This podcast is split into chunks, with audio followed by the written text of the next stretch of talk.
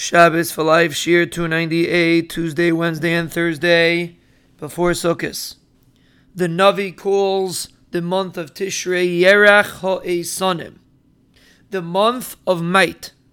And Chazal explain it's Tekifi b'mitzvahs. It has very powerful mitzvahs. It's a transformational month. And when it comes to Rosh Hashanah Yom Kippur, Tshuva, everybody understands that it's Tekifi b'mitzvahs.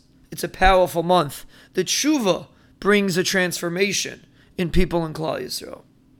But Sukkot can get overlooked. It's very gishmak, zman simcha seinu. But we don't necessarily feel this yerach ha'isanim, the tekifi b'mitzvahs, the power and the potential that's in this yomtiv. And that's something that we have to be very careful not to overlook. Like we mention every year, from the Arizal in the pasuk v'samachta b'chagecha v'hayisa ach sameach.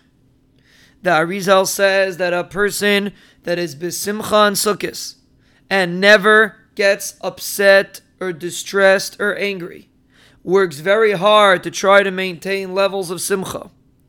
The Torah guarantees v'hayisa ach sameach.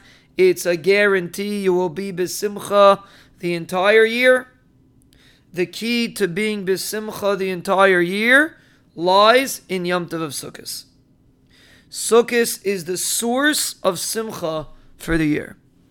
And therefore, if a person taps into it and tries to feel the simcha, especially in a challenging circumstance when something happens that he wouldn't normally be besimcha, and he works to feel besimcha, he is being kaineh, the foundation of simcha for the entire year. That's what that result says. And of course, whenever there's opportunity, the Yetzer Hara tries to take it away. So the Yetzer Hara is going to work very hard to make sure you get upset about something, something frustrating happens, you get worked up in order to take away the simcha of Sukkot. Now we have to remember it's not all or none. Even if a person did get upset on Sukkot, you can always snap right back into it and maintain simcha. But the objective to try to be besimcha the entire sukkah is foundational.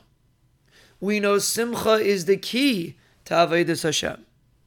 A person that's zeichet to serve the Ribono Shel Olam besimcha, ivdu es Hashem besimcha, is a mutzlach in avodas Hashem.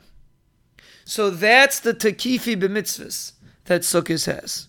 There are many other aspects of sukkahs, but this point itself is very important to realize that if we just put effort into trying to maintain simcha throughout this Yom Tov, trying to feel Ashreinu Matev Chalkenu, trying to feel the relationship with the Ribono Shel Olam, trying to remember what's really important in life, which is the objective of the Yom Tov of Sukkot, we will be opening the key to be besimcha the entire year.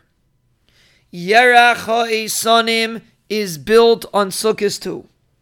When a person maintains Simcha and Sukkis, he strengthens himself to be able to serve the Ribono Shel Olam properly the entire year. To be able to be besimcha the entire year, not just an Avodah Hashem and everything. To be a happy individual. And the key is Sukkot. If we utilize this opportunity to be able to internalize the Yerech HaIsanim, the might, the power, the endless potential that's in the Yom Tov of Sukkot. Be'ezah Hashem will be Zeicha to be Kaineh, the mitzvah of Simcha, and it will be transformational for us, Be'ezah Hashem, for the entire year. A good Yom Tov.